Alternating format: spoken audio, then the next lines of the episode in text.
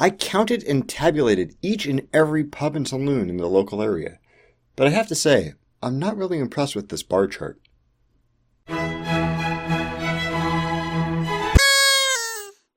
After one week, the very first official Thunk questionnaire has 363 responses, and the results are fascinating. I created a lot of these queries with an other roll your own response option, even and especially where it wasn't appropriate. And if the responses are representative of my audience in general, Thunk fans can pride themselves on being part of an exceptionally diverse, opinionated, knowledgeable, and funny bunch. Let's get my big dumb face off the screen and look at some pretty pretty graphs. I'll indicate my own answers along the way, just in case you're interested in that sort of thing. Please feel free to pause the video or check out the PDF in the description if you'd like to look at the breakdowns in a little more detail. And remember that the comma and period keys on your keyboard will allow you to advance frame by frame if you just barely miss one of the results. Alright, let's get started. Almost half of you have been watching my little YouTube show for around two years. Thank you very much, by the way and the majority found Thunk through YouTube's recommendation algorithm, which is surprising, as well as a diversity of other methods. Most of you enjoyed the whole gamut of topics, but more opinionated viewers prefer philosophy, with the remainder just about evenly split between rationality and design, science and mathematics, and social and cognitive sciences. Most of you enjoy the show well enough, and you also enjoy the episodes more or less the length they are, with around 30% of you sadistic jerks wanting me to edit videos anywhere from 15 minutes to an hour long. Guys, I have a job, but I don't know. I'll think about it.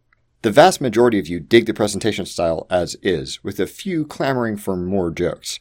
I do feel like the videos have been a little dry of late, as I've been really crunching to make them happen in a timely fashion, and my lovely editor hates how my rambly sidebars dilute the central point of the episodes. But I'll fight with her a little more to inject some levity. Everyone who took the survey was subscribed, surprise, surprise, but 15% can't really find the time to watch regularly, which I totally get. And while almost three quarters of you are doing alright or better, more of you than I'd prefer are having a rough time lately. I'm legitimately sorry to hear that some of you are struggling, but Hopefully, this is a little break for you. Stay strong. I believe in you. My audience's employment is split almost exactly three ways between academia, computer jobs, and STEM jobs, which is weird for a channel mostly about scholastic subjects, technology, and STEM topics. Most of you are between 20 and 30 years old, but only just over half, and around 5% of you have managed to escape the fetters of time altogether, so well done there. Okay, check this one out.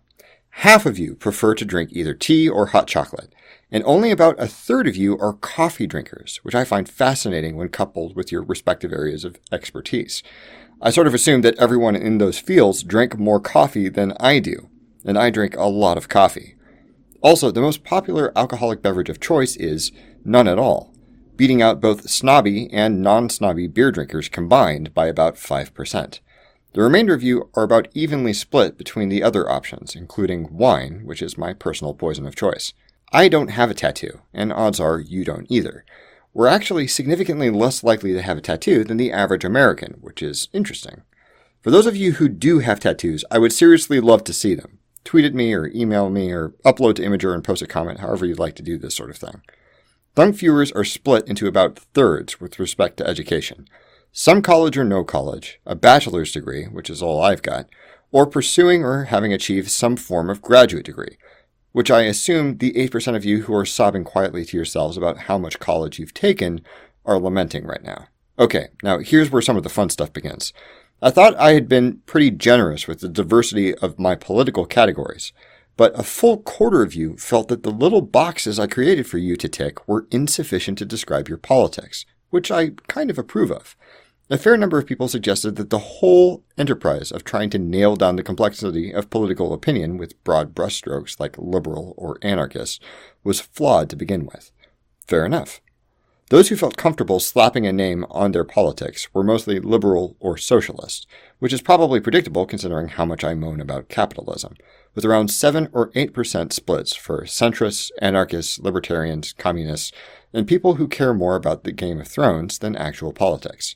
About half of you don't really know what school of metaphysics you subscribe to, which is totally fine and probably doesn't affect your life negatively in any meaningful way. But if you're one of those and you're interested in one of the most abstract philosophical discussions to date, I made a couple episodes that detail the positions. For those who ventured an answer, again, my categories weren't complete enough to characterize about a quarter of the answers, but for those who were left, concept nominalism seems to be the most popular position, which is probably closest to my own position most days, followed by Platonism and a tie between resemblance nominalism and trope theory. The lion's share of you are atheists, agnostics, and unbelievers of various stripes, myself included, followed by monotheists and a split between deists and pantheists.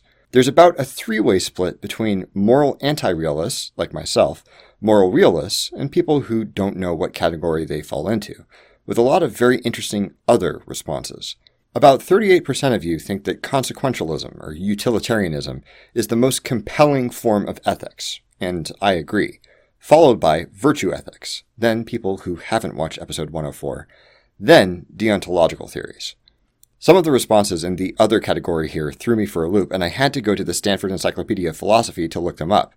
Some of those people also answered question 6, which was about the content of episodes 159 and 160. For people who answered according to the categories I presented, most found coherence with pragmatism to be the most convincing theory of truth, followed by correspondence theory, then postmodernism, which I found surprising, followed closely by coherence and deflationary theory, which is my personal preference. I was impressed at the diversity of thought here, as in my question about mathematics from episode 93. A slight edge to people who believe math is discovered, but a strong contingent who believe it's invented, as I do. Newcomb's problem was split straight down the middle. I happen to be a one boxer, but I get why many of you are two boxers. And for the 40% who haven't seen it, I highly recommend episode 143. It's a lot of fun. Now, some predictions about the future. Almost all of you believe that you're going to die sometime before humans figure out how to live for more than 500 years, if that ever ends up happening. But a small contingent holds out some sort of hope for achieving a breakthrough in the next years. And I'm glad to see that some other Thunk viewers are donating to the SENS Foundation, even if they're relatively sure it's a long shot. I purposely put that question before this one, as extending your lifespan might change your answer, but the viewership is pretty evenly split between believing that strong AI will or won't happen before they kick the bucket, with around 15% of you totally unsure.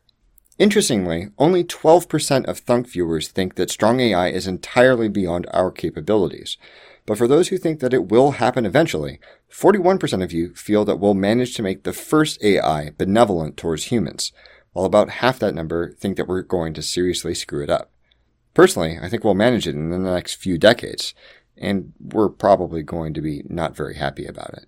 I deliberately left the other response off this question about Nazi punching because although I'm sure you all have very nuanced and detailed reasoning about your answers, I wanted to see some numbers. And the numbers are fascinating. 41% said it was never morally permissible. 10% said it was always morally permissible. And half of you look to other factors to determine its morality as an act. I think I vacillate between always punching and it depends most days, but I get why that's morally repugnant to many people. Finally, the important questions. This is a logic puzzle from a book by Raymond Smullyan, an American logician and philosopher as well as a concert pianist, stage magician. You know, he's that kind of guy. If you'd like to avoid spoilers, jump ahead by about 30 seconds. I'll give the answer in five, four, three. So, because their answers differ, we can eliminate the possibility that both Alice and Bob are knights, which means that Alice must be a knave because she's lying. Now, if Bob's a knight, his entire statement would be true. Either he's a knight or Alice is a knight, but they're not both knights. That's correct. However, if he's a knave, any portion of his statement might be errant, thus making the whole statement a lie, which would also work in this situation, so we can't know which one he is. Most of you don't know about D&D alignments, which is shocking, but maybe I should have seen it coming as they've been sort of obviated in recent editions. But those who do know seem to prefer chaotic good, followed by neutral good and chaotic neutral, the alignment for people who hate alignments only around 6% picked lawful neutral, which, because I'm a DM, I am by default. At this point, about 14% of you were looking around desperately for some sort of escape from the endless questions, but most of you were dealing with my inane inquiries admirably. A full 12% of you are subscribed to the Thunk subreddit, which was surprising. And a few of you even know about the Thunk website, which is just bananas. Most of you know about my Patreon page, but a fair number didn't. I'm sure it's a total coincidence, but I have like four new patrons this week. Weird, right? Most of you would at least entertain the notion of a podcast, which I've tried to do before, but just haven't made work properly yet. I have an amazing thing I recorded with a friend of mine who's a professional academic philosopher about nonviolence and Nazi punching, which I really should publish, but haven't cleaned up the audio for almost two years. You're mostly in favor of or apathetic to the prospect of advertising to increase viewership, with about a quarter to a third of you staunchly opposed to the idea of mainstream popularity, which, honestly, I've entertained the notion a few times, but there were a few open ended questions about how to make Thunk better and what sort of topics you want to see in the future, that kind of stuff.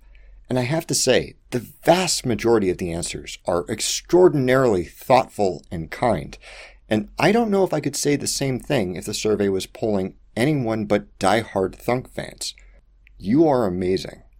Thank you. If you haven't filled out the survey, I promise I've read every one of the answers thus far and I'm taking them all to heart. I'd love to hear what you think. And as per usual, thank you very much for watching. Don't forget to blah blah subscribe blah share and don't stop thunking.